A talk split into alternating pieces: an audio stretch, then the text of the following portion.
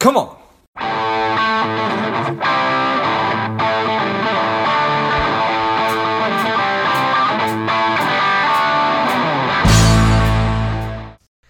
Welcome to Lifeblood. This is George G, and the time is right. Welcome to today's guest, strong and powerful Chad Horning. Chad, are you ready to do this?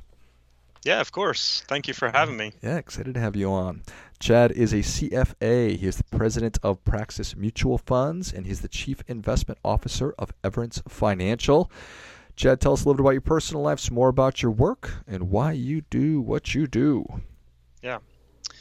Well, I th- as I thought about this, uh, I like to learn. I'm curious, um, and right now I'm enjoying learning about trees and the ways that they positively impact uh, our community. And actually, our city is working to expand its uh, tree canopy by by double over the next 20 years. So I've been nice. doing some things to help with that. So that's a personal thing that has absolutely nothing to do with investing, but where I'm spending my time. And if I'm not doing that, I'm, I'm trying to work with my wife to raise some teenagers that are hopefully caring and productive someday out there in the world. And if I'm not doing that, I'm on my bike. So like to, to be outside. Um, at work, our team helps clients integrate their values into their investment lives. Um, and at Praxis Mutual Funds, that's that's really what we do. And I, I like doing it because I can combine my professional interests with uh, helping people and helping those people change the world if that's how they want to do it. Nice. I love all of that. Uh, you know, you got to uh, Chad, you mentioned that uh, that doubling a tree canopy over the course of 20 years isn't necessarily about investing, but it is all about investing. it, it is. yeah, yeah. I grew up with trees behind my house when I was a kid, and I uh, haven't paid much attention to them until the last five years or so again. And um, yeah, it's it's one it's a non-controversial way to address climate change. There's all kinds of political problems with other solutions, but plunking an acorn in the ground is not very political, and uh, so I'm excited about us doing that here. Yeah, I don't think I want to meet the person that is anti-trees. yeah. That person is probably a monster. So, yeah.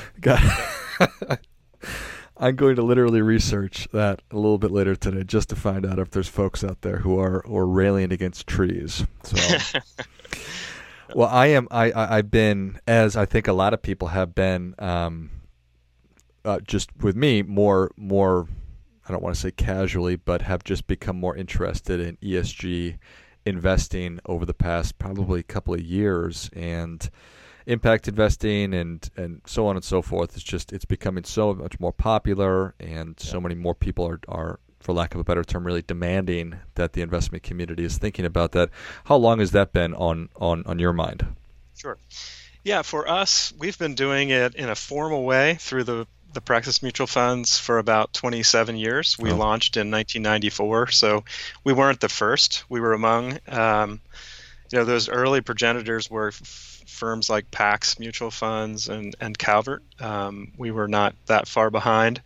Um, but I think the thing that is is really interesting is that people can express their values through their investment decisions.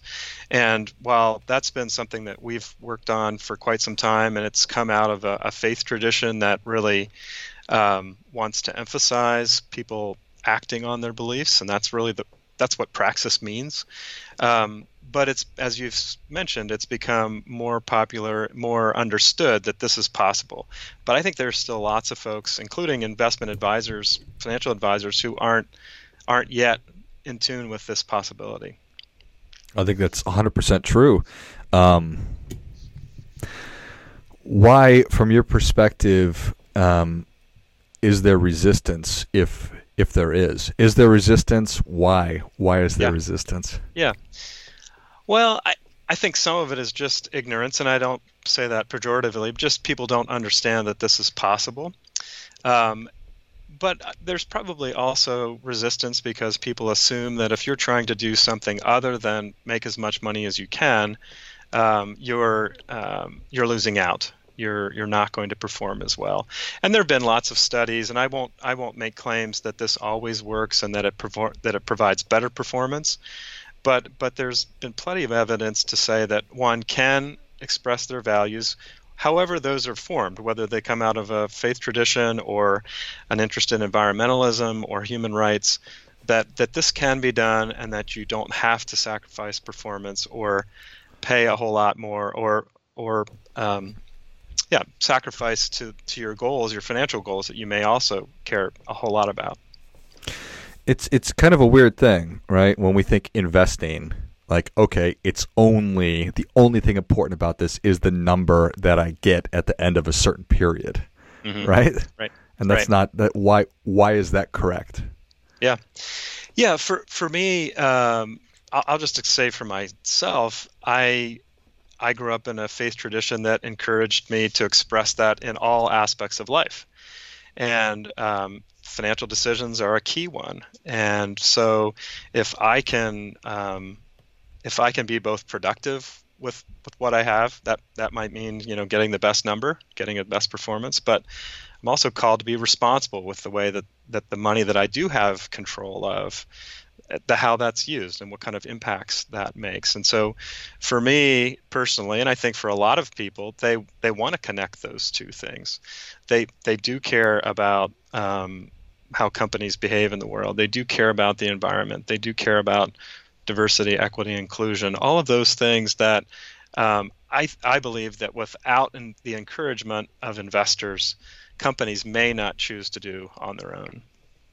Yeah, that's it, it's interesting, right? Um, and obviously, We're scratching the surface. There's lots of there's yeah there's lots of there's lots of discussion about what is the role of corporation in our society and yeah. what should its objectives be. Um, I'm positing that, that they should be broader than simply uh, making the best earnings per share number that they possibly could. So, with that in mind, um, I don't know what is your responsibility as as um, as the chief investment officer and the president of, of, of a mutual fund, like like legally. Yeah. How, how does that work? Sure. Yeah. Uh, we we believe it's all within the the broad um, terminology of fiduciary responsibility. Your you and your listeners are likely familiar with that, at least in general terms. And um, you know, generally, when you're a fiduciary, you're supposed to be act you're supposed to act on behalf of your client as if you were taking care of your own money. And if your client, um, let's say your financial advisor, your client says, something that's important to me is to express my values or to take care of the environment, then it's incumbent on you as the advisor to, to take that into account. You are acting as a fiduciary when you do that. There are regulations, um, the Department of Labor and others, when it comes to retirement accounts about how that can be done. But we're confident that there is there is room for including these kinds of things in investment portfolios. There's a little bit of a political football back and forth when we have changes in administrations, and we all need to be cognizant of that. But but broadly speaking, we we believe that if a client comes to us and says, "I want to do these things," then it's it's incumbent on us as financial advisors, as a fund company, to be able to provide a way for them to do that. Yeah, that's fascinating, right? That your fiduciary responsibility is to act in the best interest of the people that you're serving. So if the people you're serving are saying we don't want to have XYZ yeah. companies or large whatever it might be, then in fact it is your fiduciary responsibility to not do that. And if you were doing it then they wouldn't be your clients anyway. Right. Yeah. Yeah so I've been I, I, I, do a good amount of thinking and work with um, with with with retirement plans with with mm-hmm. 401k plans and it does seem like you mentioned um, there's there's some politics going on there. How does that sort of expand that scope? Um, and how should advisors be thinking about that? Is it as long as I'm explaining to the plan sponsor, so the actual company who's making the decisions about it on behalf of their employees. What's going on here? Is that is, is that satisfying the responsibility? Yeah. Uh, I, I think there's a couple of things that that you can do uh, and that a company, the plan sponsor, can do to to make sure that they're uh, in the corridor that's permitted. One one thing that's that's probably easy is to make sure that there's a broad platform of investment choices for a group of employees, so that um, they're they're not um, they're not pigeonholed into just let's say ESG or SRI funds, but that there are options so that people can can make a choice on their own. Um, the way that I have seen it done successfully is that a person in your role would evaluate funds uh, using the exact same criteria in terms of fees or investment performance or uh, manager tenure, all of those things that investment advisors do to um, sift through all of the possibilities. I believe you should use the same the, the same rigor with uh, an ESG uh, ESG manager as you would with one that doesn't employ those those factors.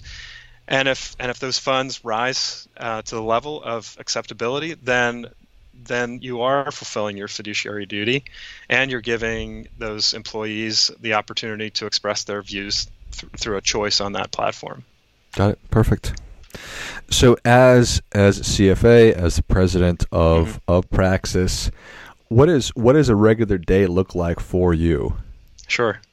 Uh, I, I sometimes try to explain that to my teenage kids and their eyes glaze over. Um, mostly, uh, it's my team that are making the investment decisions, and uh, our equity funds are optimized index strategies, and so they're not actively managed, but there's a, a lot of uh, databases and computer work that goes into developing those funds. Um, our fixed income fund isn't actively managed. Uh, we call it the Impact Bond Fund, and and there our team spends a lot of time thinking about which bonds to buy and how to position uh, the portfolio, particularly as it relates to, to buying impact bonds, bonds that have a, a positive impact on the community and the, the environment, in, in our view. And so, my work on a daily basis is, uh, you know, some of the normal corporate things, meetings and, and committees and decision making and processes.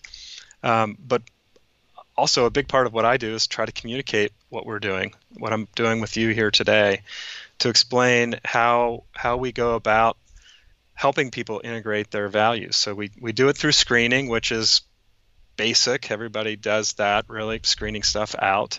Um, we do it through positive investments, choosing to invest in certain places because we want to support that activity.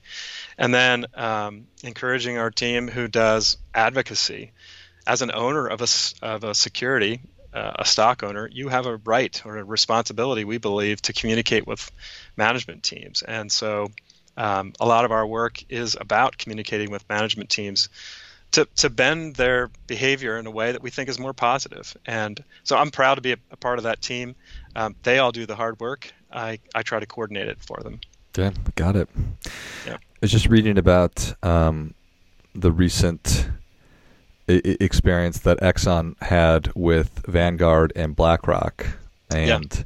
just to, to real quick give a recap, probably terribly, um, they are something like 10% holders of Exxon yep. stock just between the two of them. And they put up a slate of four, I believe, activist sh- um, potential board members, and three of them, yep. I think, got actually appointed. So that was evidence of, of of these huge financial companies really throwing their weight around. What are your thoughts on that? Yeah, interesting. You you brought that up. I was thinking about that as well as I was preparing here, and um, the the way that it played out was a very small investor who put the this slate forward on the proxy statement, and as you're right, some of those large index providers ended up supporting it and getting a few. Um, depending on who you read, dissident shareholder or um, board members sure. on the committee, um, and those board members. Um, their intention is to push Exxon to think more about a sustainable future. What what is it going to look like after oil um, is either taxed into oblivion or difficult to find or regulated out of um, out of use? And um, it's one example of the way that investors can can communicate with with management teams. Exxon is still managed by uh, a group of uh, folks, and there are big shareholders that didn't support that. So it's not clear which direction it will go, but it's it's one indication of what I'm talking about. The the classic one, though, is um, religious investors back in the 1990s pressing companies to withdraw their business from South Africa, and that I, won't say that that caused the fall of apartheid, the the system uh, systematic racism that that script that society, but it was a part of mm-hmm. communicating to the world through corporate ownership that this is something that we don't want to be a part of. That extends to all kinds of things, uh, working on the agricultural food chain and um, contractors. Are they getting paid? Um, toxic chemicals in personal care products, uh, power utilities, making a quicker transition from, from coal to sustainable uh, energy sources or board diversity. These are all the kinds of topics that investors like Praxis are, are pushing with the own the, the companies that we own. Your advice to to to investors out there who have a desire to do some of the things that you just described or have interest if it's faith based or if it's animals or whatever how how yep. how to be a better how to be a better investor yeah one, of the first things I would say is to inform yourself, and there there are a couple of places. Morningstar.com is is the the, the mutual fund clearinghouse for everybody. It's got a lot of flip free uh, information there, and you can start to do some sorting and find find funds that might be interesting to you. Um, USSIF, uh, USSIF.org is the industry association for funds like ours, and so again, that's a that's a place to begin to to do some work. Um, and uh, many people invest either through their uh, retirement plan at work or through an advisor. And if it's through your retirement plan, I think going to the HR director at your company and saying, "Hey." Um, I don't see that there are any ESG SRI options on here. What do you think about that? Is that something we can do? So beginning to, to take some agency for this decision and not just accept what has been provided, but begin to ask questions. Yeah, I think that that's excellent. And for people who are excited about this and wanting to get involved and are starting to get involved, mm-hmm. if you could read the tea leaves, do you see I think that you're you're obviously committed to the space, Chad, mm-hmm. being that you've been at yep. it for a really long, not not a really long time, but but a, yep. a, a, a pretty long time. Yep. um, do you see? Uh, obviously, there's just going to be a lot of companies out there that are going to throw ESG or impact labels on funds and sort of a greenwashing attempt, and I guess that that's better than not doing anything at all. But what do you see as as the industry moving forward? Yeah, yeah, that's a big challenge. Um, back in April, the Securities and, Ex- Securities and Exchange Commission put out, a, out an alert for companies like ours to make sure that they're delivering on their marketing claims. Um, and so I think there, there's a regulatory response to that concern about greenwashing. Um, and I, those of us in this industry have uh, maybe we needed to be careful for what we wished for. We've been promoting this idea for a very long time, and now it does feel like it's nearly everywhere. And so the challenge for an investor is to sort through what they really want. And and you've heard me emphasize today one's values, whatever those values are. They might not um, they may not line up with uh, traditional ESG environmental social governance, which in and of itself is a materiality materiality kind of question. Can it make me more money if I take into account these factors? And that's fine. But many people have values that they want to express through their investments that are unique, and that likely there are funds out there and ETFs that would help them express those values. And so I think it becomes a personal question about individuals asking their professional advisors around them for advice as to how, how they can do this. But this this greenwashing thing is a big concern for sure. Got it. Chad, you've already given us a lot, but people are ready for your difference making tip. What do you have for them? Yeah. I've said it maybe a couple of different ways, but the next time you see your financial advisor, ask them, How can I express my values in my portfolio? If they hesitate or tell you it's not possible, look for a different advisor because there are many out there that are focusing on this question and certainly would be able to help you do it. I think that that is great stuff. That definitely gets. Come on, come on, Chad. Thank you so much for coming on. Where can people learn more about you? How can they engage with Praxis and Everence? Uh, you can find me on LinkedIn. Glad to chat with you there. And then, of course, praxismutualfunds.com is where you can read all about the funds. Love it. Well, if you enjoyed this much as I did, show Chad your appreciation and share today's show with a friend who also appreciates good ideas. Find Chad on LinkedIn and go to praxismutualfunds.com. That's P R A X I S mutualfunds.com and check out all the great work that they're doing. Thanks again, Chad. Thank you, George. It was a pleasure. And until next time, keep fighting the good fight. We are all in this together.